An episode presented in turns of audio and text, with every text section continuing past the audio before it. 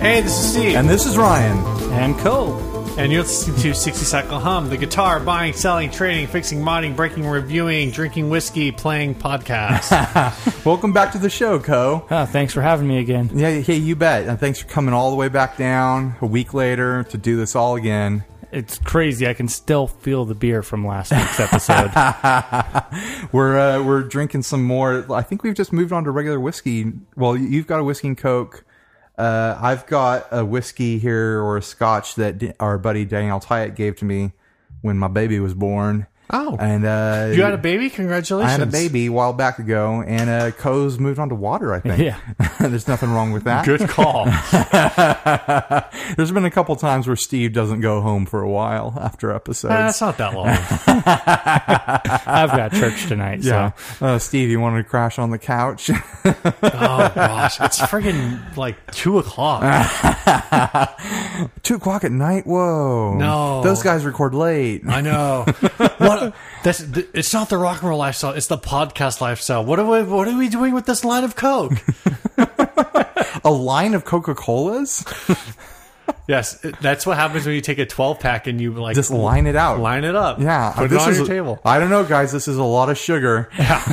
We're going to get diabetes for sure. Uh, All right, what's new with you, Steve? Uh, I've got a rant. oh, great! Here we go. R- rant. Are we first. gearing up? Yeah. Take a drink. Oh my gosh! Rant up, Steve. hey, uh, for reals, if you guys create a 60 cycle hum drinking game, that would be ridiculous. Yeah, someone was talking about that. Who was talking about that? Uh, I don't remember. It was I like think it was you Jimmy. guys. Wasn't it Jimmy? Jr.? Jimmy and I think Phil were talking about it in the group. Yeah, maybe. Um, I know one of it was every time Steve gear every time Steve gears up for something, Uh-huh. finish your drink. I know that every time uh, one of us like slurps or messes up a word, I drink. Um, so anyway, uh, like a week or two ago, um, Taylor Swift announced her new album. This Uh-huh. is going to be a little pop culture. If you hate pop music, then I don't know, skip ahead like two minutes. Uh, just listen. It'll, it'll Do you be promise fun. that this will only be two minutes? I'm going to do my best. if you laugh for 30 seconds, I'm not Oh, going come to finish on! in 2 don't minutes. blame it on me. So Taylor Swift put out this new song. It's called "Shake It Off." It's catchy. She raps in it. It's weird. Um, Wait, how much? Or she rap raps in it? like well it's like Does pop, she dubby- it's like pop raps Does she Debbie Harry rap or does she like full on? the De- rap? debbie harry rap is fair Okay. like it's kind of you know it's it's the pop rap it's semi rapping but not it's not like eminem or does that make me racist i just went from a white girl to yeah, a white kind rapper of, kind of. you know she's she's not rolling with the uh Say the name of a black rapper that you like. um dr dre there you go. it doesn't count if you put a question on it, Actually, I've been. Lis- I was listening to a ton of propaganda and a ton of Lecrae, Right. Uh, but I was thinking of Diggable Planets because they were just on another podcast. But anyway, Sure, sure. Um, uh, so she put this song out, and it's like her first quote pop album. Even though, in my opinion, she's been doing pop music for a while and Sure. isn't really country, hasn't been country for a few years. Strong words, Steve. Um, I know. Um, but the funny thing about this this quote pop song, it's called "Shake It Off," is um, it sounds like Hanson okay. Uh, you know the band Hanson. Yeah, most Umbop. things from Umbop. Yeah. but they were really like they were always kind of just doing this bluesy thing. Sure. So if you listen to um, Taylor Swift "Shake It Off," which just came out, and um, oh my gosh, I just forgot the name of the Hanson song, but it came out in I want to say 2010, 2011. uh huh. Um, uh, you find something from that era, or even like Hanson did a cover of "Shake Your Tail Feather." Okay. If you listen to that and listen to the Taylor Swift song, those two songs could exist on the same album. Sure. Or be like on the same radio station next to each other. or something. Uh, Exactly. You could play one and play the other. I'm not and familiar with either of these that- songs. that's fine. Uh, yeah. Co and I are just like, okay, we believe you. what's going to happen right now is um, Ben, uh, Uh-huh. our buddy Ben Kashik from uh, Unearthed Music uh, from the uh, Ground Sound podcast, Yeah. is going to listen to this. And then he's going to tell Christina that Steve was talking about Hanson. Uh-huh. And then Christina's going to like start screaming. oh Uh, my gosh. we have a fr- we have a friend who's been following Hanson since forever. She's been trying to get my wife to go to Hanson shows with her. Yeah. and it, it hasn't happened yet. But I believe it still that might. I believe that their current stuff and that their their uh, you know their grown up stuff is good. I just don't have any motivation in my life to check it out. Yeah, it's uh, It's fair. I you know That's I'm fair. very fine with you know my impression of Hanson being of them being uh ten years old. being ten years old. I don't need to change that in my life. I mean, maybe if I'll I'll- maybe I'll hear one of their songs someday and be like, okay, I need that. I need to listen to them. But I'm honestly not even that big into kind of the modern alt blues sort of thing. That's not Right. That's not my my scene anyway. So why would I even really get into them? You know. Oh, the song's called "Thinking About Something." But I believe that they're so, good. So listen to Hanson. Uh, listen to Taylor Swift. Uh, Shake it off, and then listen to Hanson's "Thinking About Something." uh huh. It's basically the same song. Like they don't, they're not the same song in terms of chord structures and whatever, but they are so similar to each other that they could coexist on the same album. Sure. They could be the same artist. They could be on a compilation together. Exactly, exactly. They're definitely the same, and so it's just funny to me that that oh, new Taylor Swift album. She's putting out a song that could have existed on a Hanson album three, four years. I mean, ago. everything sounds like something else. So Right. I mean, how picky are we going to get? Yeah. How much actual new sounds are coming out anymore? Anyway. Zero. wait, you're Zero not new down sounds. with the new EDM Coldplay? That's, oh my gosh, I don't want to talk about that. oh You're, man. you're gonna have to br- when you mix this, you're gonna have to bring my volume way down for this part. I can tell you already. Oh, you think you're loud? I feel like I've just been yelling for the last two minutes. That's all you do, Steve. You just yell. That's true. All right, what, what's that Uh, ad you got Steve, there? Steve is worried because a couple episodes back, I mixed him a little hot. I mean, you know, it's not my fault Steve's a little hot. That's his mom and dad's fault. okay, I'm going to hit my ad first. It is for 1981, the year of my birth, Kramer XKG 20 aluminum neck guitar. I thought I would, you know, talk about this because this is a really interesting part of guitar history, especially from Kramer, a guitar company that's known mostly for their kind of mid to late 80s shredder guitars like, Right. like uh, Van Halen's Frankenstein Strat was a Kramer. All kinds of people were playing Kramers in the '80s to you know do their hair metal and and uh, super fast shreddy sort of stuff with Floyd Roses and whatnot. Uh, but the '70s, like late '70s through early '80s, Kramer were these really funky kind of uh, classic rock style guitars that had this really unique aluminum neck and it had this neck that was aluminum through like the core of it and would have a strip of aluminum on the side and, and up like the s- skunk stripe but really it was mostly aluminum with little pieces of wood over parts of it so it wouldn't feel so cold in your hand and it had this really bizarre like uh, tuning fork headstock right. Uh, these guitars are really interesting to look at. Uh, there's a market for them. A lot of people kind of pick up these guitars and make them their their playing guitar for the rest of their life. But they're just funky to me, and I've heard all kinds of different mixed things about it. This one is for 425, which is yeah a a fair price. What model is this?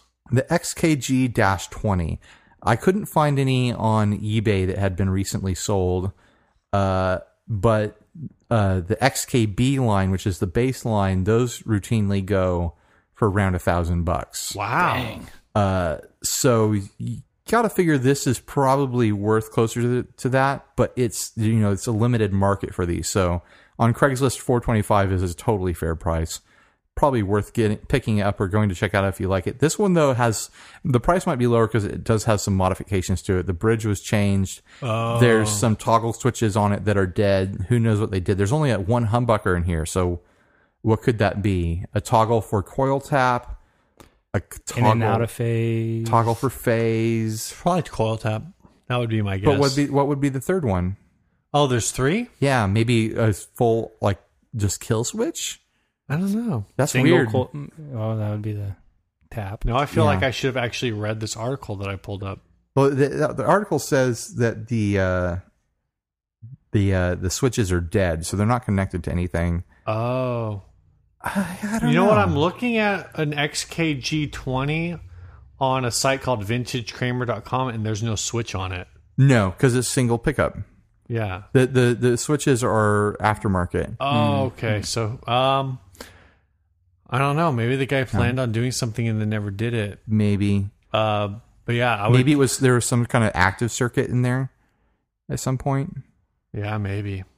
like a maybe even like an onboard distortion or something. Yeah. That's Or- weird. I, or I have no idea what it would be. mid-boost Or he- maybe he had I, thoughts of putting a piezo in the bridge. Who knows? They only made these for like two years, basically. Yeah. Well, the XKG was supposed to be more kind of like a budget line of these. Oh, okay. Uh, something I've heard about these is that they're insanely temperature sensitive because Hmm. of the aluminum neck. Right. Like people have said, like what I've always heard, you know, seeing people talk about theirs on forums and whatnot over the years is that you you pull the guitar out of the case and then you just really have to hold it for a while to get it up to room temperature and to get it to what temperature it's going to be at Oh when my you're going to gosh. play it Ugh. because if you tune it and then all of a sudden you just pick it up and start playing with it, like the the neck will flex because of the temperature change, and all of a sudden you'll be out of tune and in a completely different like uh, action. Like the action will change because the aluminum neck is so sensitive to temperature. So it's kind of like these are really interesting guitars, but that element of it makes it so funky that I don't know if I'd ever be into these. Also, they're Can you cool- imagine pulling this thing out of the like you pull this thing out of your like obviously you don't if you're not living in San Diego, say you're living in like right? I don't know, Billings, Montana. somewhere that has weather. Yeah, An atmosphere. So you pull this thing out of your car in the middle of winter, and you go up on stage to play it at like the local dive bar, and you put your hand on gu- on your guitar, and for the entire set, your guitar is sweating Oh man. condensation because because the neck has not is like still continuing to adjust to like this warm, moist room, and like it just keeps condensing. yeah, and it's just dripping water and just water dripping all over your hands. It's it, it's really crazy. So apparently Kramer made these various aluminum neck guitars. I said earlier that they only made this for two years, the XKG. right, but there were other models. but they made other models. this from, is a later model. yeah, they made these from 1976 to 1985. Mm-hmm. Like the whole aluminum neck thing. I always think of Travis Bean uh, was a was one of the big aluminum neck manufacturers, but um, w- the Kramer that I always heard about was the Duke. yeah, that was Which like the headless uh, one. It was yeah, it was like kind of like Kramer doing a Steinberger thing. Right. Um, I've always wanted to play an aluminum neck guitar. I've seen them, but when you go into a store and they've got like an aluminum neck guitar up on the wall for 2K, Yeah. I don't want to touch it. I don't want to Totally. touch anything that I know that if it breaks, I can't put it on a credit card. Well, you really think you're going to break an aluminum neck? I don't know. Stranger things have happened. Uh, you know, it, you know, I kind of understand the sentiment though when you go into a guitar store and there's all the different guitars hanging down where you can get them, and then there's that multi-thousand dollar one up on the wall. and Yeah. you're like, oh, if that was down here, I would play it, but I totally don't want to talk to someone to get them to take it down, Sure. and have them staring over my shoulder while I play this thing just to see what it feels like. Because I totally don't feel like buying it. You know? I- If it's within arm's reach, my opinion is they expect a sweaty palmed kid to play it. oh, so- sure, sure. Are you, a, you are you really like that sw- much of a sweaty palm? kid? Apparently, I don't know. I- It's a reputation I have. Ryan, are you a sweaty palm kid? I used to be. I don't think I am as much anymore. I used to have like the whole acidic sweat thing going on. I can tell when someone else has played one of my instruments because I don't have like that sticky sweat thing going on. Huh. And so um, I remember You year- excrete like a baby powder, I guess or I don't gold know. bond, or something. I remember years ago um, going into. I used to keep all my gear at church. Um, I still keep some of my gear at church, but I remember going in uh, for like a band practice or something, and I picked up my guitar. I, well, first I looked at my amp, and all the knobs had moved. I thought, oh, maybe it just got knocked around, whatever. Uh-huh. And then I picked up my guitar, and it was just like I could not move my hand up and down the neck. It was so sticky. Gross. And I was like, what in the world? And it turned out like one of the high schoolers at my church who was in a band with Adam Uh huh. or was like doing music with Adam had like played my guitar in the middle of the week and just left it like completely disgusting. And like I don't consciously wash my hands before or after playing Sure. because I never play a guitar and then go back to it like a couple days later and think, "Oh, I should have washed my hands after the last time or I should have washed my hands right. before or wiped this down or something because I don't leave nasty residue all over my instruments." but That's apparently because you're not a teenager, Steve. but it seems like from from things I've Neither am read, from things I've read, it seems like I'm like the rarity of people that don't have like this nasty sweat Yeah. when they play guitar that leaves everything sticky and gross. I don't think about my sweat when I'm playing. I, you know, I kind of if I'm That's because leaving- you're always sweaty, so Yeah. you play and it probably leaves a nasty residue. But the next time you play, you're already sweating, right. so, So, it you're just al- rejoins it. and Exactly. It like liquefies, and I'm It's just like in a- my greasy groove. It's like when you have a tongue oil. it's like when you have one of those tongue oil necks, and it, like it's there, and then you just put another coat on. It just morphs right into the pre-existing coat. sure, sure. I, I used to feel bad about it until I saw Jimmy Eat World live and saw Jim Adkins and the way that dude sweats. Oh man, Dude, that guy's my wife he always tell- sheets sweat. my wife always tells me I look like that guy. I don't know. I have no idea. you don't even know what that guy yeah, looks I don't like. know what that guy looks like. I'm gonna start a Jimmy World cover band. I know. I told you to do it. I know. I remember you saying that a few weeks back, and I'm in. He's in. He's I'm in, the in. band. Oh I'll join. man, I've done several Jimmy Eat World covers and Now, what, bands. what I've are been you in. guys gonna play? Like, wh- who's gonna be the bassist? We'll find somebody else. we'll figure it out. Neither of you guys are gonna be the bassist. there are two guitarists in Jimmy World. there are. Okay. two guitars, bass, drums, some chick playing the keyboards. Is that misogynistic? It sounds pretty rough. Oh, Oh, some chick, huh? sorry guys, yeah. it's the whiskey talking. Uh, the, the alcohol just ma- you know releases what's already in you, Steve. Oh, That was in you. All right, let's move on. Uh, We, we've drifted so far off of this. Let's move on to the next uh, next ad here. You, you want to read yours, Co? All right. Uh, so what I've got here is a SX vintage custom handmade Telecaster guitar, two ninety five, uh, amazing condition, three fifty or best offer. Even though it says two ninety five up top. so What do you think? Uh, you think it's custom or vintage or handmade? I think it's neither personally. None of those things. no, none Uh, of those things. You were saying before the show that you've ha- you've owned an SX uh, bass guitar. Yeah, I had an SX version of a P bass Yeah. uh, back in the day in my quest for instruments to pile up in the closet. and uh, I mean, I, I liked it for a while, but Sure. it definitely did not meet the standards of a gigging, playing, Oh, absolutely. beating up all the time type of bass. Um, How much did you pay for that bass? You think? Tops 125. well, it wasn't vintage or custom or handmade. was no, it? it was none of those things.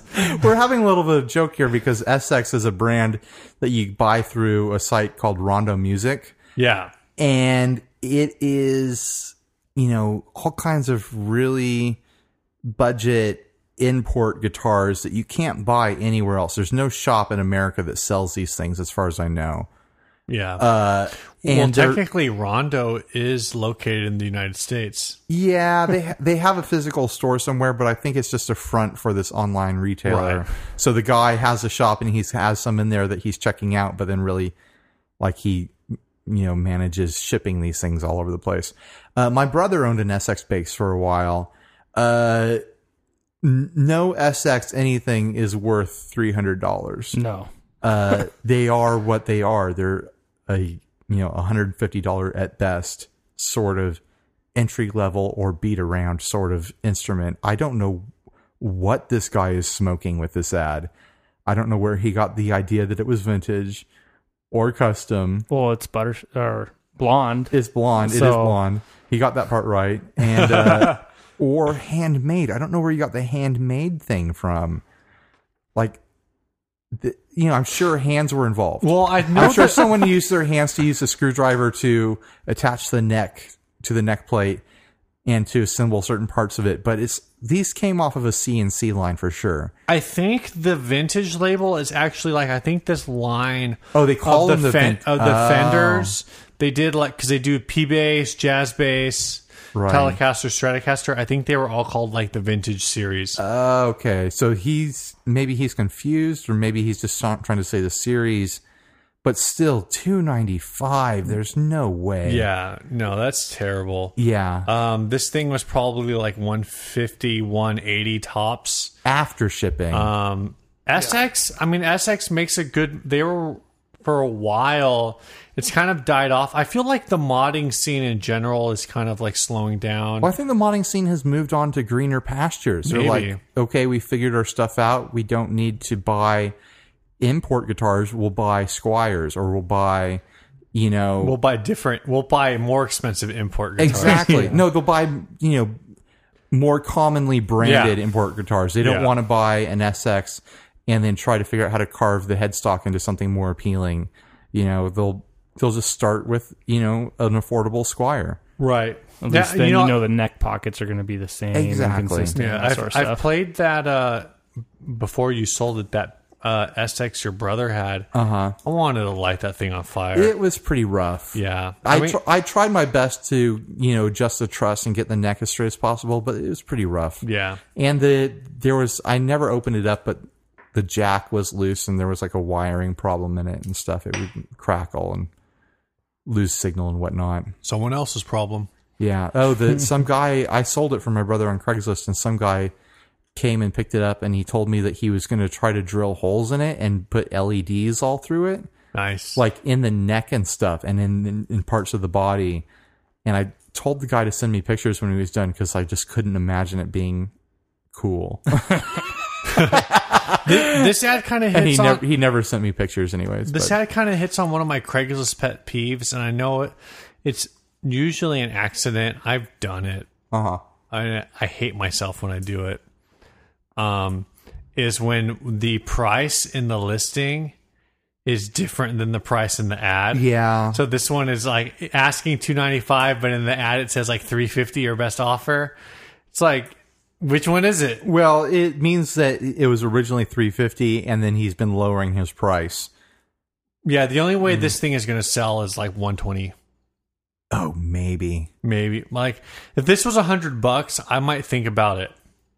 I wouldn't buy it because I don't have the money, but you I would could think get about it. that and slam, you know, a better neck into it and it would be a guitar that plays like a Telecaster. Right. It might even be a decent neck. It's just ugly. uh, You're going to need to s- swap at least one of those pickups. Neck pickups are usually pretty fine no matter what, but bridge pickup, you're going to need a new bridge pickup on that. yeah. I can't imagine you not. Uh, there, there are some. I think rondomusic.com is worth checking out. There's some cool stuff on there. For sure. Steve right now is is eyeballing a uh, a panda guitar. Oh my. Oh, that's right.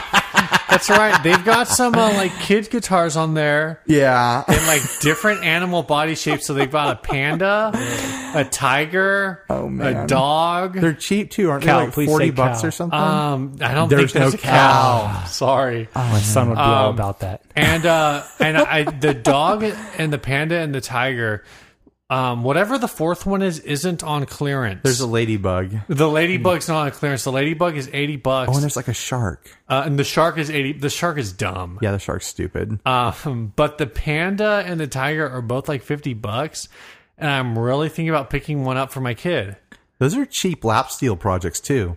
yeah You pick one of those, you could turn it lap steel real it could quick. be a lot of different things but i just i don't know there's something about it that like i look at that and i'm like i'm it's a tw- like 20 inch scale They're or super small. 21 inch scale.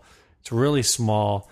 But part of me feels like I could have a lot of fun with this. And at like 50, 60 bucks, it's something that like I could just, my kid would have a lot of fun with. She'd think like, oh, panda, that's cool. Uh-huh. Or, ca- or tiger, that's cool.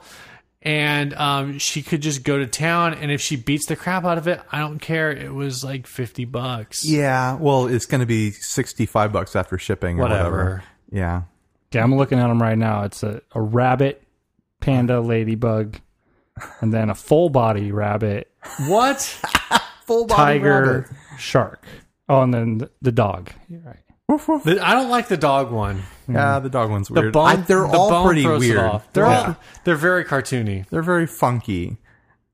But uh, I, yeah, I forgot about that. Like you just imagine seeing these hanging on like a vendor in on the like hanging from the rafters of a vendor at like a swap meet or something, and they're all wrapped in like weird plastic. right. Like where did these come from? What is going on? Do these- basement level. at Maybe I NAMM. should buy a bunch of these Do on these clearance at 50 bucks and then go to the swap meet and try to sell them for 75. oh my gosh, it might work. I, I, I recently saw a, a short scale Daisy Rock Yeah. at Goodwill. Daisy rocks are rad. How much was it? Thirty five bucks. I Whoa! was so tempted to pick it up. You I should still, have. I might go back and look. It's a and see if bass still- or a guitar? guitar? Wait, which Whoa.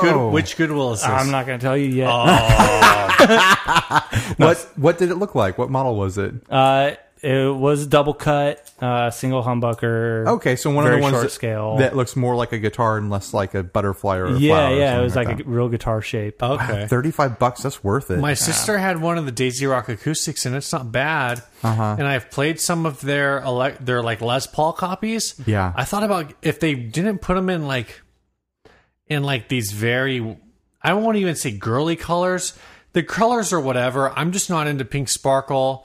I actually really like. I'm the, down with Pink Sparkle. I really like the matted black one, but I wasn't down with the nautical star that they put on it. Um, That's the thing that I don't like is the graphics that they put on. 'em. Just leave it without graphics. But the ones that they put in, for- they were like 300, 350, and they were super playable. Oh, yeah. They were definitely like at least as good. I'm not going to say, you know, these are like quality, like high end instruments, but they were at least as good as what was being put out by like Schecter and ESP Yeah, in yeah. a similar price range. well, we've talked about Daisy Rock before. That that they used to be part of Schecter, Right. And now they're their own thing. But yeah, when they were part of Schecter is when I used to check them out, and they were great. They would have Duncan design pickups in them.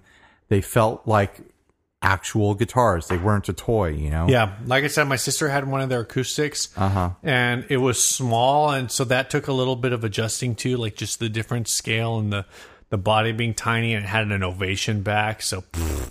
yeah. um, but it but but it played great. Like it was a great playing guitar.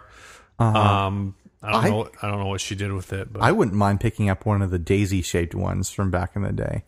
I'd play that. but not the butterfly. No, I'm into the daisy. Okay. yeah, I could go for What about that. the heart? the heart's cool, I guess. I think I just imagine myself playing the daisy one for whatever reason. All right, I'm gonna read this last yeah, ad. hit that last ad. This is a Gibson SG. It's seven hundred dollars, which is normally an okay price for an SG. uh, it depends on the model. Yes, says selling one of my Try again, Steve. You can English. do it. This is the sort of stuff that other podcasts would edit out, Yeah, but we're just going to leave it. that's true. selling my one of a kind Gibson SG. I have yet to find one like it. It sounds just as good as it looks. This thing looks fantastic. It looks really great. it's a sunburst. Um, I it's yeah, it looks great. My That's all I can biggest say. complaint about SGs is that they're all either red or black. Yeah, I'd really love some extra color variation. This one is neat because it has this sunburst thing going on. I really dig it. Okay, continue.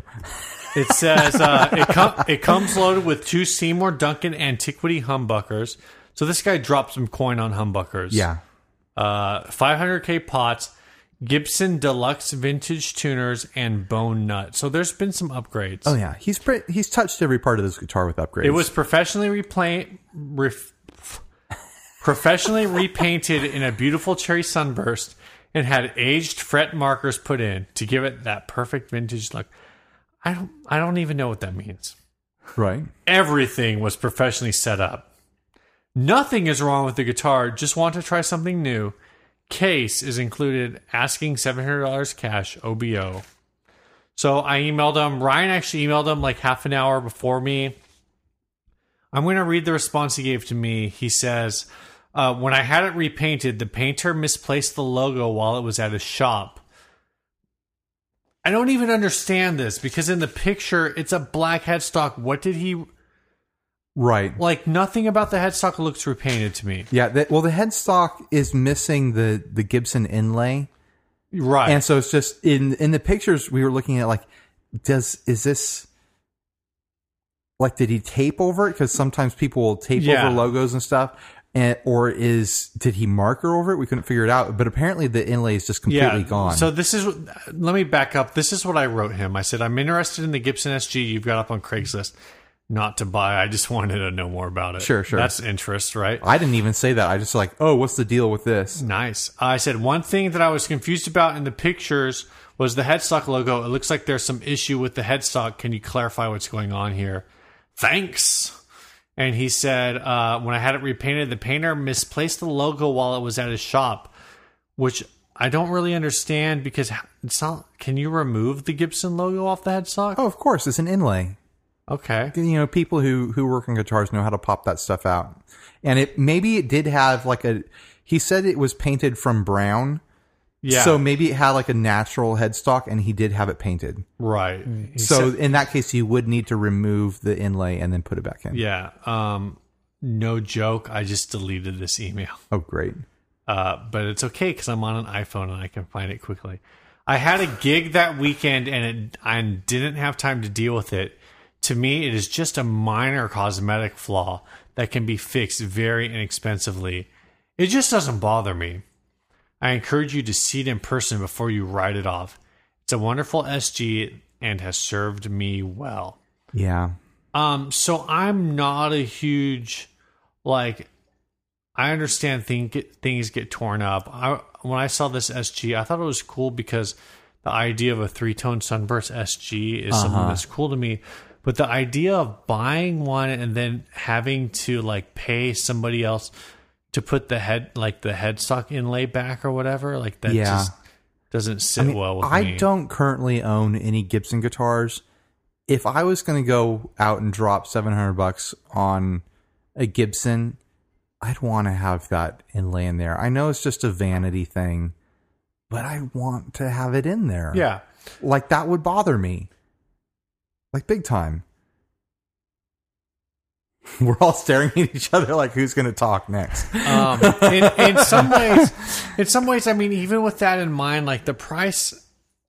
Well, you said it was brown in the email because That's what he said. He said it was refinished from uh, a brown finish, which I th- take as meaning that it was one of those like natural finished, right. like where you can feel the wood grain brown SGs. Yeah, and so if this was like an SG standard, I would say like, oh, it's a refinish, and there's some headstock issue, and but there's replacement pickups, so seven hundred bucks is actually like a pretty g- solid price for a f- refinished. Because the only ones that they did in brown that I know of were the fadeds. Yeah, that's what I'm talking the, about. The fadeds, fadeds, were like 800 bucks new the resale on them right now is terrible like 450 Yeah. to 550 Yeah. with the refinish missing the headstock logo the refinish in theory should raise the value Well, it depends on how good it is. Uh, You'd have to go see it in person to Right. see what it looks like because it could be awful and it could hurt the value of it. If it's a good refinish, then it's like, yeah, why? It could be 700.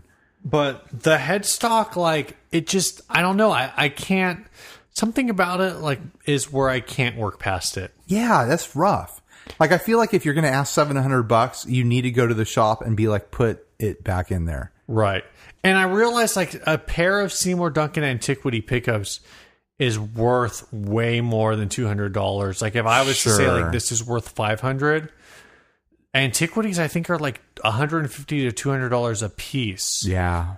Um, so the values there, it just like I mean, you could potentially go pick up this guitar, swap the pickup ups for some standard PAFs and then sell the pickups to get Right. get the price down if you wanted to get more of a deal. Yeah, something about it just makes me like think of when somebody sells a guitar and they're like, "Oh, I I did like all of this relicking myself," and it's like, "Congratulations, that doesn't make it worth more money." Yeah.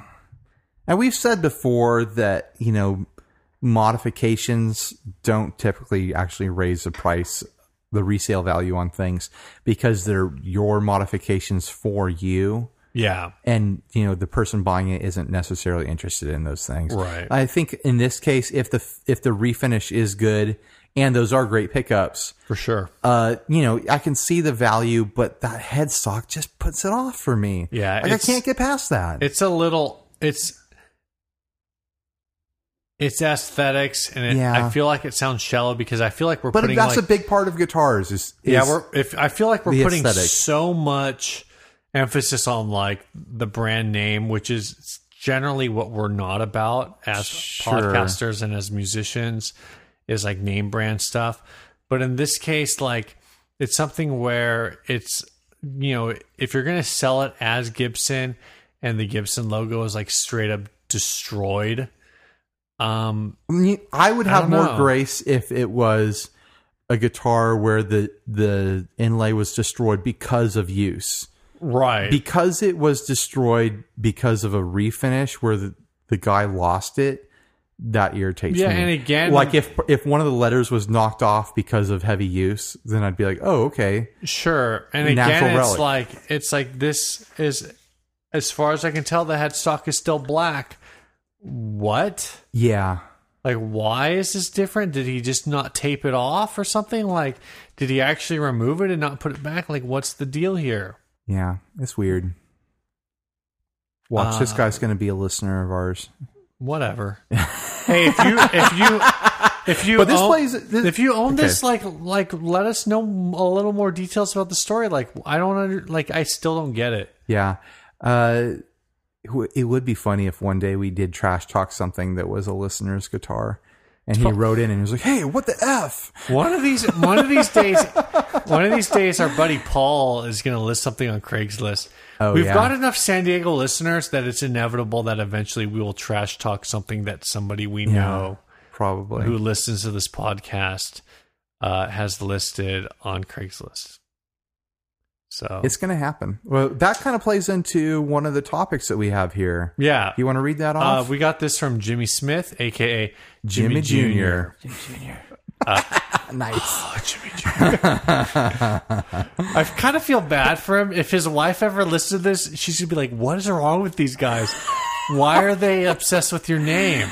You need to change your Facebook name. You can't be Jimmy Jr. He anymore." likes it. He's he's acknowledged that he likes Yeah. it. It was a selling it- point for me Yeah. when I first started listening to you guys.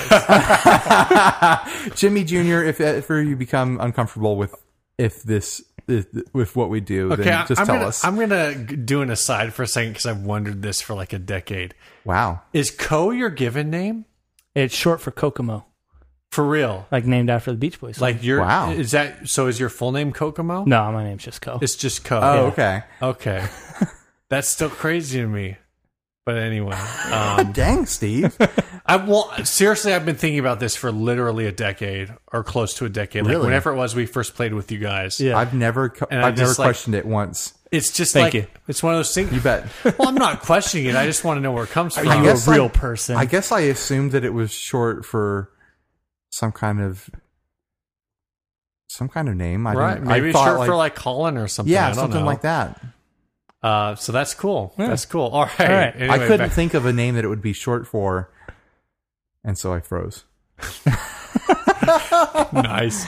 I kept Uh, thinking of so Jimmy of Jr. Colonel for Etiquette some reason. question: When you see people listing something for eighty dollars when fifty six is the average sold price, do you try and help them realize that their gear isn't worth what they want it to be, or do you let them figure it out?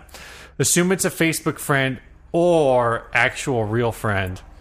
I've seen this coming over to Reverb, my hood, asking GTP dub prices. That's Gear Talk Praise and Worship prices, probably like Gear Talk classified section. Yeah, Uh, and I want to help them realize your $200 new overdrive isn't worth $185. It's 160 free shipping tops. and if you ask too much on Reverb, you won't usually even get offers. Then they stop using Reverb because they think nothing sells on it, and that's not the case. Just my question slash rant slash topic. Congrats on the baby BT Dubs. So I've seen this on Craigslist. A lot of people I've known who like hate on Craigslist are like, "Oh, I bought this Mexican Stratocaster for five hundred dollars. I put up there for fif- for four fifty. Great deal. Nobody buys it. Craigslist sucks." yeah, yeah, totally. People get frustrated because they don't understand the way the pricing works in Right. whatever market that they're using, whether it be Craigslist or Reverb or even eBay, anywhere really. Yeah, Uh, and and Reverb's not one that I've I've bought things off of there, but I've never tried to sell anything, so I really don't know. And the stuff that I've bought have been like reverb.com stuff. Like, so Sure. it's new. I've never bought anything used off there. So I I've been starting to look don't at know them that marketplace a well. lot more. I've been starting to watch them. I need to get into. I need to try to sell some stuff on Reverb. Steve just went in the bathroom. Good luck, Steve. Hope everything comes out okay. I hope it all comes out in the end. but yeah, Reverb seems really in, like a really interesting marketplace to me. Uh, someone did a breakdown, I think, on the group of what they the percentage they take, and it's a lot better than eBay. eBay takes a really high percentage these days, especially when you factor in PayPal and shipping and stuff like that. It sounds like Reverb is kind of the place to be. Uh, stuff seems more expensive to me there, but it's kind of like if you're buying and selling in the same marketplace, then it kind of all evens out. Like if you buy something from there and then resell it on there, it's all going to even out in the end. So you don't really have to worry about that too much. But it's still everything used there is cheaper than new. So that's, you know, an interesting thing to think about. And it seems like they've got a pretty good community. Um, I, I've never done much, ever much, any online selling of Really? anything, honestly, except a pickup that Gotcha. blew up on me one time. not But- even like Craigslist ads or anything like that. No, I've never sold a guitar, pedal, nothing. eBay, Craigslist. How do you Reverb, sell? Do, any- do you sell stuff? Not very often. Okay. I just remembered. I'm joining that Liars Club again. I Oh, just that- remembered a situation. Oh man! Dang it. Episodes of lies. yes, episodes of Your lies. name is liar. Okay, You sit on a I throne have of lies. sold Uh huh. two items on Craigslist, but that it was like desperate situations. Where I'm Sure, like, sure. I don't know. I, I don't trust it. I don't buy stuff on Craigslist. I mean, maybe this isn't the right company to say that in, but I don't. I don't buy stuff How on Craigslist. dare you. You need to leave. this yeah. Um, podcast is over. So I like I try not to sell on there, and then like eBay just seems like a hassle. So I've Yeah, never done it. totally. But uh, I have looked at Reverb a lot, and like I don't know if it's a better platform for selling and buying. It might be worth it. Yeah. I, I feel like what I've seen on Reverb is it just really depends on what you're trying to sell. Uh huh. I don't know what their um like if there's a length of time because I know like on eBay like you put it, something up for auction and it's like seven days Yeah. and, if, and then if it doesn't sell in seven days you're just screwed out of fees Yeah. like you you have to pay the fees whatever the fees were um but though like I've you I don't know if they send these to everyone maybe they do um but I get like promotions from eBay all the time that's like list now for seven days no fees. Uh huh. Um, so I get a lot of those. So it, I mean, if you time for that, it, it can work out. Yeah. Um, Someone was telling me that eBay takes like ten percent or something. well, that's like what Jimmy was saying. Is I think it was like ten percent, and then t- PayPal takes like another three that. percent. Yeah. So you're losing like thirteen percent.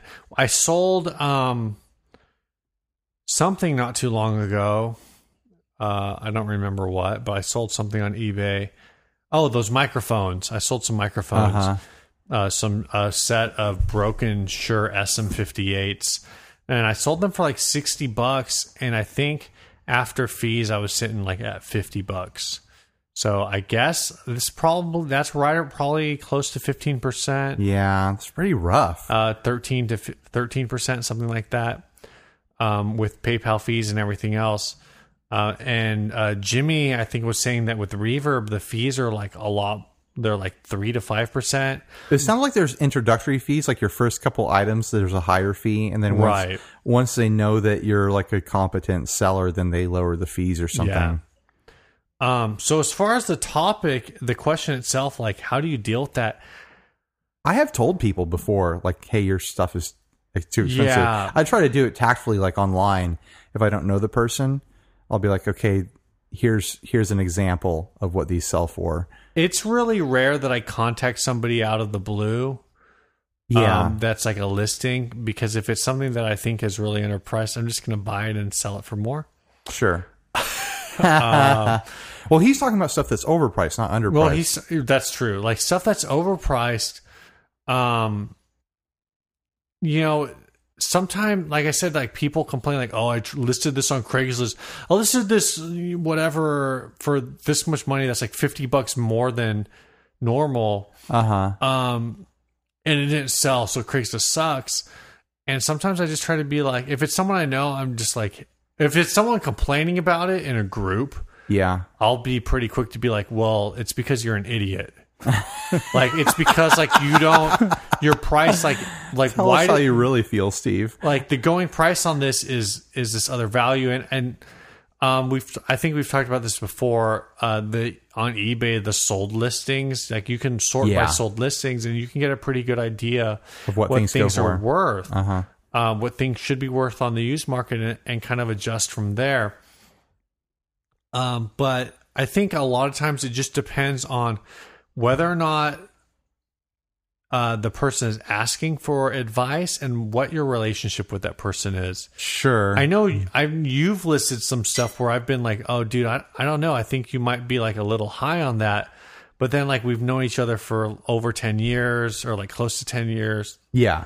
Um so it's more like it's a very like almost familial like you're advising a family member like Sure. like if you really want And to you make know this that work. it's not going to hurt my feelings if Exactly. you tell Exactly. something like that to me. half the time when I send you like something I've listed, it's to get your feedback on the price. Like I don't say like, "Hey, what do you think about this?" But it's like, "Oh, Right. dude, here's my ad." Yeah. Like, what can I do to make this better? Is kind of like part and parcel. Like it's underwritten. Sure. Sure. Um, so I, you know, it really just depends on your relationship with a person.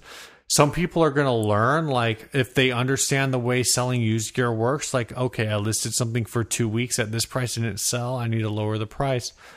Other people are just, you know, they're too stubborn to figure that out intuitively. So, you know, maybe they need to be prodded. Some people can't be prodded.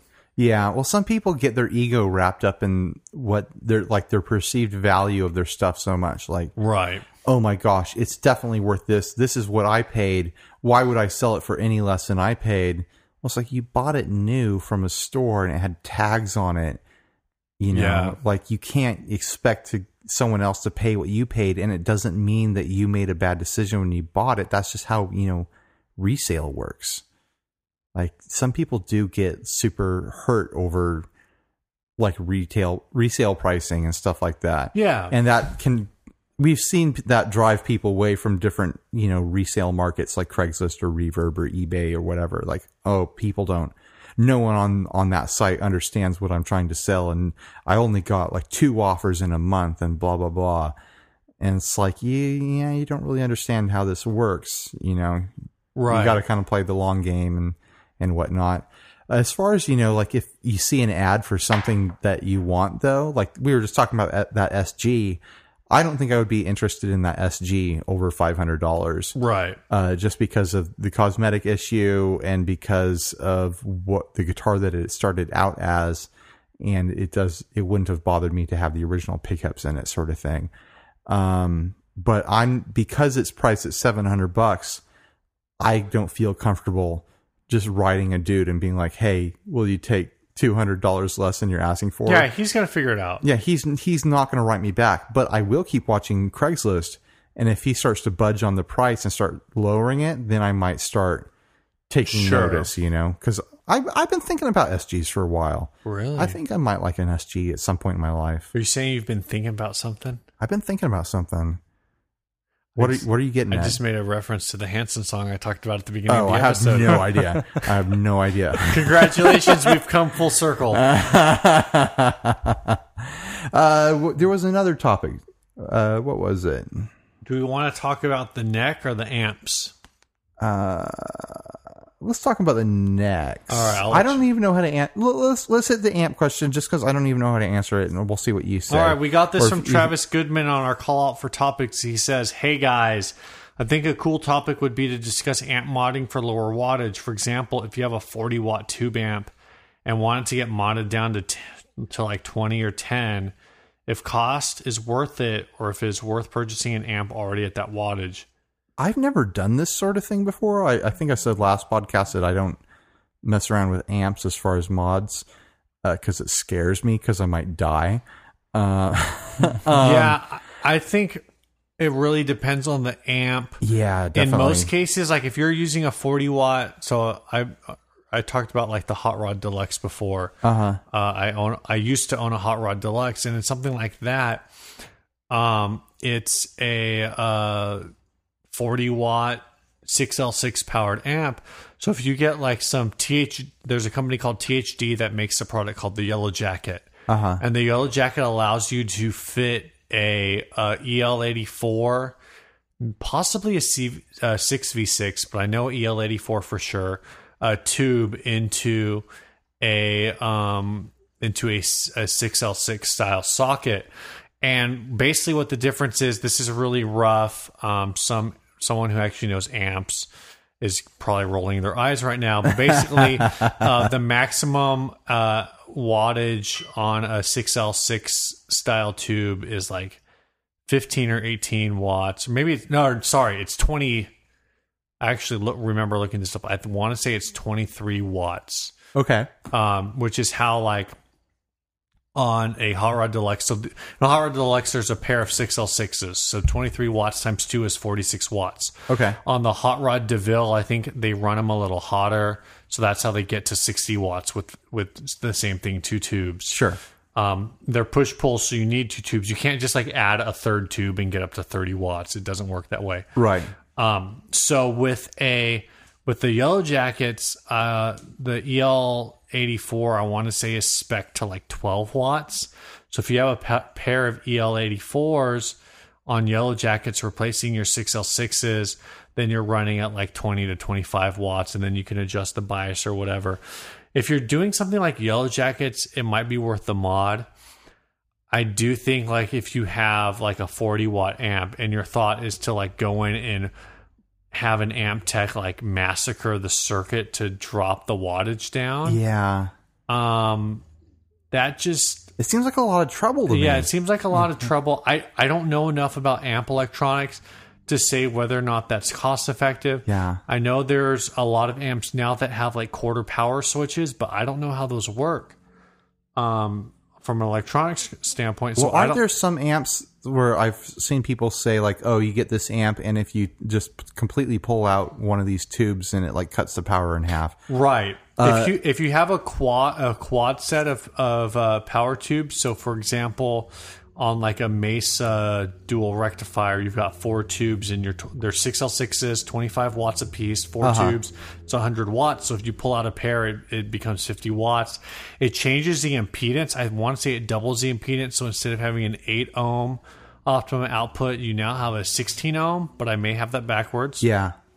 Um, but there, yeah, that's you can pull the tubes. The other thing that you can do that is also cheating and borders on dangerous, unless you get as, but as long for most amps, as long as you do get don't get too extreme, it's okay. Is if you have a forty watt head, it's forty watt at eight ohms. So if you put attach it to a sixteen ohm cab.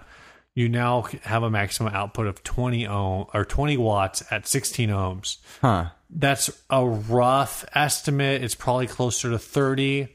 Whether or not it makes a difference, I don't really know. Whether or not it's safe depends on the manufacturer. Most transformers will be able to handle one step in either direction. So if you have 40 watts at 8 ohms, it will do 4 it'll do 40 watts at 4 ohms okay. Or if you jump up to 16 ohms, it will be like I said 28, 32, something like that. It's not a perfect correlation. Sure. Um, so I know some guys who have done that where they've got an amp with four tubes. They pull the pair, they pull one pair to cut their wattage in half, and then they like screw with their impedance to even get lower. Um, but it's not. It's that's a very DIY way of doing it Yeah. it's it's risky to make a blanket statement. There's amps where that works, Uh huh. Totally. but definitely like this is something if you want if you're thinking like that's a method you want to do, like do your research. yeah. Don't just say like, "Oh, Steve says it'll work," because what I'm saying is it will work with some amps. It's not going to work with every amp Uh huh. I always thought the thing to do was to get a, an attenuator. for sure. and like that seemed like that was always the- if like the, the issue here is that with a lower watt amp you can push it to drive sooner you know you don't need to drop the wattage to push it to drive you can get an attenuator that which you put it in between your amp and your speaker Right. and the attenuator soaks up some of that power so that you can actually drive your amp higher up to get that drive without uh putting as much signal into the speaker, so it's quieter but with more drive. And so you can take your 60 watt amp and make it drive at the volume that a 15 watt amp would. Right, and and always remember with with that kind of thing of one, you're you're affecting the power section. So if you're if you're relying on preamp drive, um, it's not going to matter. It's going to make it quieter, but it's not going to necessarily affect your drive level. Right. And two, like you know, always remember that the difference in order to like double your volume or like double your power, like you're talking about going from like 10 watts versus 100 watts. Sure. So going from like fit 40 watts down to 10 watts might give you a little more hair, but it's not going to give you a ton. yeah, it's not going to be a huge difference. I've got that custom, um, the custom Defender 15 head, and the difference between there's a little bit of a headroom difference between like four and 15 watts, but I wouldn't say it's quieter. It's just got a different drive yeah, characteristic. totally. Um, and the sensitivity on that knob is still like very, uh, it's there. Like if I'm running at like say nine o'clock at four watts and nine o'clock at 15 watts, there's a little spike in volume, but it- it's very similar. If I'm pushing into like drive territory at 15 watts and I'm, then I switch it down to four watts, it's still freaking loud. Yeah, It's just a different drive a voicing. little less, a, a little different characteristic on the amp. I've got the, the Vox AC4, Okay. and there it's four watt, one watt, quarter watt, and the volume difference is ridiculous. There's a huge Really? difference on that Huh. one. But I, I mean, I don't know if that's because of the ratio between four and Right. a quarter and four and fifteen or what. yeah, Well, four and a quarter, like if four to, you know, going on my, in my case, going from 15 to four, that's the same jump as you going from four to one. So, like, from going from four to a quarter, that's over tenfold. That's, well, that's an like over that's like tenfold one to difference. sixteen, right? Yes. So that's that's wow, you did math. Yeah, I did. So that's you know we we it's you know rough. People have roughly said that you know to cut your the volume of your amp in half, you have to do one tenth, Yeah. and so one sixteenth is definitely going to get you there. Yeah. And again, like I think, may, like you said, maybe the drive, the difference in drive characteristic varies a lot more when you're already looking at low wattage, like Sure, one sure. versus four amp or four one versus four watts. Whereas looking at like twenty versus forty watts, well, actually the difference would be like twenty versus eighty watts. So you think about twenty. Do you know what the we got this PV Bravo in here? Do you know what the wattage on that It is? says it's a one twelve. I assumed that would be hundred watts, but it's probably one twelve not. is the number of speakers. I'm not Yeah. sure. Well, I had a offhand. band at one twelve, and that was one hundred watts. Right, but that was solid state, so that's a different. Yeah, I want to say the Bravo is like 20 watts. Um, as we all try to figure out what this the answer to this Co's question is, Co's look. is it 25? Wow.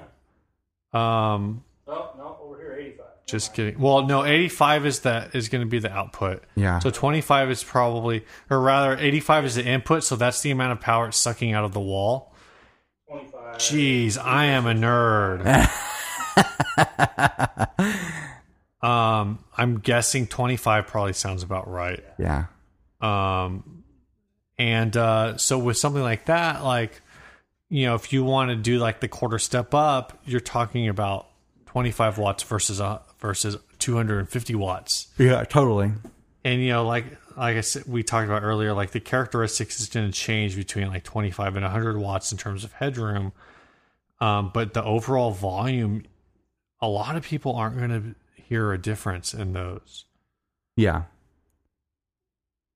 So, I mean, this is really all about get keeping it at, at a volume that's workable while pushing it uh, pushing an amp to tube distortion. yeah. So uh, let's move on to the uh, the next question. Sure. oh, I forgot we had a third question. Uh, yeah. Eh. That's why I was rambling. Steve was trying to fill time. Uh, Tim Balint is. Do you think that's how I s- say the name? I don't know. B a l i n t sure. Balint. That's good. I'm always worried. Maybe it's Balint. Balint. I'm I don't always, know. I said that about Jeremy Pagan, and it turned out, or it was, is it Jeremy? Is that his name? Yeah, Jeremy Pagan. yeah. Turned out it was Pagan. Yeah. We suck at names. Like guys, if you need to start like every time you you you post on the group, you need Oh to my gosh. write out a phonetic uh, explanation of how to Yeah. pronounce your name just for us. How about that Danny L. uh, Tiake? You know that I Ti- don't know. Tiake? You know who I'm talking about? Danny No. L. Tiake? We love you, Danny. He's got I that. don't Uh, remember he's you. got that s- that uh, Salvage Custom Shop. Daniel Tiake. You see where he's going with that? I have no idea how to respond to any of this. what is? I don't understand anything. Let's you just, let said. it lie. Continue with the question. Okay, Tim asks, maybe you have already covered this on another podcast. I'm only on episode 21. How about the importance of choosing a neck for your guitar project? Experience uh, with different aftermarket brands, what to stay away from, good bang for your buck. I'm currently deciding what to go with on my 1963 P bass recreation project. All right. First of all, if you're on episode 21, I hope you're working backwards. Yeah, I hope so. Um, if not, well, I'm sorry. I'll actually. he's made it to if 21. Not, He's not- congratulations, you've made it out of the danger zone. Yeah, if you've made it to 21, you're going in a direction where it only gets better. Uh, so good for you. If you're going backwards, uh, it's going to get rough probably around 12 or 13. It doesn't get too rough. We have some Yeah. we have some episodes that start have, that have some issues early I think on. like after episode eight, it got pretty solid. yeah, but I think we still had a couple little hiccups here and there. I don't really have a ton of experience with aftermarket necks. I think that's more your ballpark. Yeah, I tend to really try to buy. Uh, I've I've done a bunch of projects around uh, Mexican fender necks. I try to buy just off the used market parts of from the brand that I like. Although I did have an an aftermarket neck one time that I think was a WD that was that reverse headstock that was on the Explorer. Was that a WD or a Mighty Mite? I don't think it was a Mighty Mite. Oh, Okay. It was either WD or a Warmouth. What's the neck that's on your Explorer? It's a MIM right now. Oh, okay. It just has the it has the logo stripped off. I know you had one neck from somebody that I just wanted to light on fire. Like it was awful. The the Rogue neck Oh, maybe that's what it was. that was that came on that Rogue guitar that someone gave me. I think I still have that in the garage. It was miserable. But the the neck that I had on the Explorer that had the reverse headstock, either it was WD or with Warmoth. I can't remember. No, it was WD or Mighty Mite. It definitely wasn't Warmoth. You don't think so? No. Warmoth is higher end, isn't it? Yeah. Anyway, Maybe it was Mighty Mike. I can't remember, but it was awful. I wish I could remember now so I could say what it was and to avoid it, but I was not happy with it. The frets were really sharp on it. yeah. I had a lot of trouble working the uh, the truss rod to a place where I liked it. Um, the the head, I didn't like the reverse headstock, but that's my own fault for buying it that way. Who, I did don't you bu- know. where did you get that neck from? I think I ordered it direct from wherever it came from. okay. or I got it. No, I think I got it on eBay. It was so long ago. Right. Yeah. Uh, you know, it's really, you know, when you get into those aftermarket necks, it can be tough. I don't know if I can re- recommend any of them, um, just because I don't have full experience with any of them. Uh, I think you were asking about this bass earlier, and I sent you a link to Fender. Fender sells uh, necks now yeah. you can buy just full necks from Fender. They're a little bit pricey compared to what you would do with a aftermarket neck, but not really even. Uh, uh, you can get a Mexican neck direct from Fender for a bass. That do will they be do they about- sell the import necks too? uh, well, they sell Mexican. Okay. I think it's Mexican and American options. I don't didn't think they know have that. Japanese or uh, or any Squire necks or anything like that. right. but you can get the Mexican neck from them for about 200 bucks and you know what you're getting. It's if you want to go more premium than a Mexican neck, they do have the American necks, but that's going to get you into like the $700 range, uh, which is pretty steep. Yeah. Uh, you know, in that case, you might be better off going with something custom from Warmoth or from Mighty Knight Yeah, Knight or well, something like that. Or you know, I For some reason, my gut says like Mighty Might is no not that great. No, it's not. I think if I was doing like a P base rebuild, I would probably um, I would look on eBay and just kind of see what's there for like Fender original. yeah. Like you were talking about like the MIM necks or even like a Fender American neck or Warmoth. yeah. There's some other like great brands out there. USA Custom Guitars does a lot of really good stuff. Uh huh. um I would It's really hard to look at say. reviews of what other people are saying after they bought them. Obviously, we don't have a ton of experience with them, uh, so you really got to ask around. Um, good luck. I got that to say. I, I got a note question on that. or, Okay. Um, have you guys ever done any like fret dressing? I haven't. I want to No. learn how to do it. Have you ever done it? I have not, but the neck I'm looking at for that base six project, the guy says that the frets don't come dressed, but he'll do it at an extra charge. oh, okay. huh. He says it's a simple task, but if you don't, don't want to deal with it, I'll do it for X amount of dollars. And Well, you seem like you're pretty confident to try stuff. It might be worth it to I'm also good at ruining stuff when I try. That's true. Too. That's true. Well, they make. I've looked at the tools to do it, and they make these little like steel sleeves that you put over the actual frets, so it makes sure it makes it so that you can't ruin the rest of the neck when you're, you know, attacking the frets with a file or something like Yeah. that. Uh, that's interesting. I mean, that's my biggest concern is, Yeah. I mean, here's what I would say. Uh, I would get the tools, like look at what tools you need to do, look up like tutorials on that, and then experiment a little bit on like the higher frets on the Squire 51 before you move on to your final neck yeah. and just see how it goes. Because it, I'd really like to have that skill. Because then I could buy all kinds of necks and work them up. sure. You know, I was looking I for a could lo- make make certain guitars I have play a little bit better by by working on the neck. Yeah, the I was frets. looking for a long time. Actually, I was gonna get I think the rogue neck from you, or one of the necks that Uh-huh. had like sharp frets from you for a long time, but um, just to try to work on fret dressing. Yeah, Um, but I don't own a flat file right now, uh, which is if you have sharp ends, I know you need like a flat file to work on that. uh huh. And then the tops for like crowning and like final dressing. Um, Stumac actually sells like a tool that like it's almost it's like a sandpaper block, but it's like ultra fine that you just like I think run up and down the neck, Yeah, and it kind of will do that for you. Um, but that's like I said, that's more along the lines of like crowning and like the frets, the tops of the frets themselves. Whereas like fret dressing, a lot of times what you're concerned about is the edges. uh huh. Uh-huh. Interesting. That's something that I really want to learn how to do. That's for sure. Yeah, Stumac. I'm not a huge fan of Stumac for parts. They're okay. Uh huh. If you're doing like bulk part orders, they can be pretty cheap. Yeah. But Stumac is a really great resource for l- luthiery yeah. uh, type, like for parts, like for or for uh, like tools and stuff. tools. That's Yeah. the word I'm looking for. Our friend uh, and friend of the show, Sam Miller, is always uh, cursing them oh, really? on Facebook, though, because he works over at Deering, the banjo company, and he's always pissed off at their uh, at their nut files.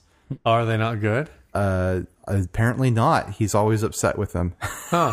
and it's probably just because he uses them all day. That you know, if there's one that's not good, then he's just like super upset about it. Sure. where someone who's more on the hobby side like us probably wouldn't know any different. but it's like a professional sort of thing. We need to get him on the show, and instead of having what's new, we'll just have him play like some video game songs. that's that's where it's at. Sure, sure. All right. Do we have anything else? I think we're done. yeah, I think we're I done. hope for we're now. done. Well, it's been an hour and nine minutes. What? well, uh, oh, what, we gotta play. We're gonna talk about the song we're gonna play. Uh, it is from the guy Travis we were- Goodman. Travis Goodman. What song did we pick? I'm opening the email. This is super great radio Was it listening. was it give me time? It is Give was Me Time. the Second one? Yeah, th- we listened to both these songs that he sent us. We picking this one. It sounds really fun to me. Yeah, he said this is uh uh uh, a band he plays in. He plays rhythm electric guitar and he sings background vocals. The guy's name is Ryan Webster, and you can check him out at ryanwebstermusic.com. Um, and yeah, just this is a cool song. I was pretty stoked about it. That sounds good. Uh, it's been great having you on the show, Co. It's been a blast being on. Yeah, uh, gr- great looking at your stuff. We're going to post pictures of your stuff online. I guess you know this is two weeks past when the first episode is going to be up, but whatever. Uh, we'll yeah, we'll post pictures of the stuff that you brought, the two guitars and the amp. Uh, it's been great having you Wait, on. are you saying today isn't August 30th? It is. It is August 30th for sure. Actually, it's the Monday after August 30th. You- This is a live podcast. Oh, wow. you were listening to this live if you're listening to it on Monday, the day that it comes out. What is that, September 1st? yeah. It is September 1st, and this is a live podcast. Hey, your birthday. When's your birthday? August 31th. Hey, happy birthday. Thank- well- Happy birthday. Oh, thank you. Oh, yeah, this is the day after my birthday, Yeah, August this will- 31st. this, podcast, this podcast will be coming out after your birthday, so happy birthday.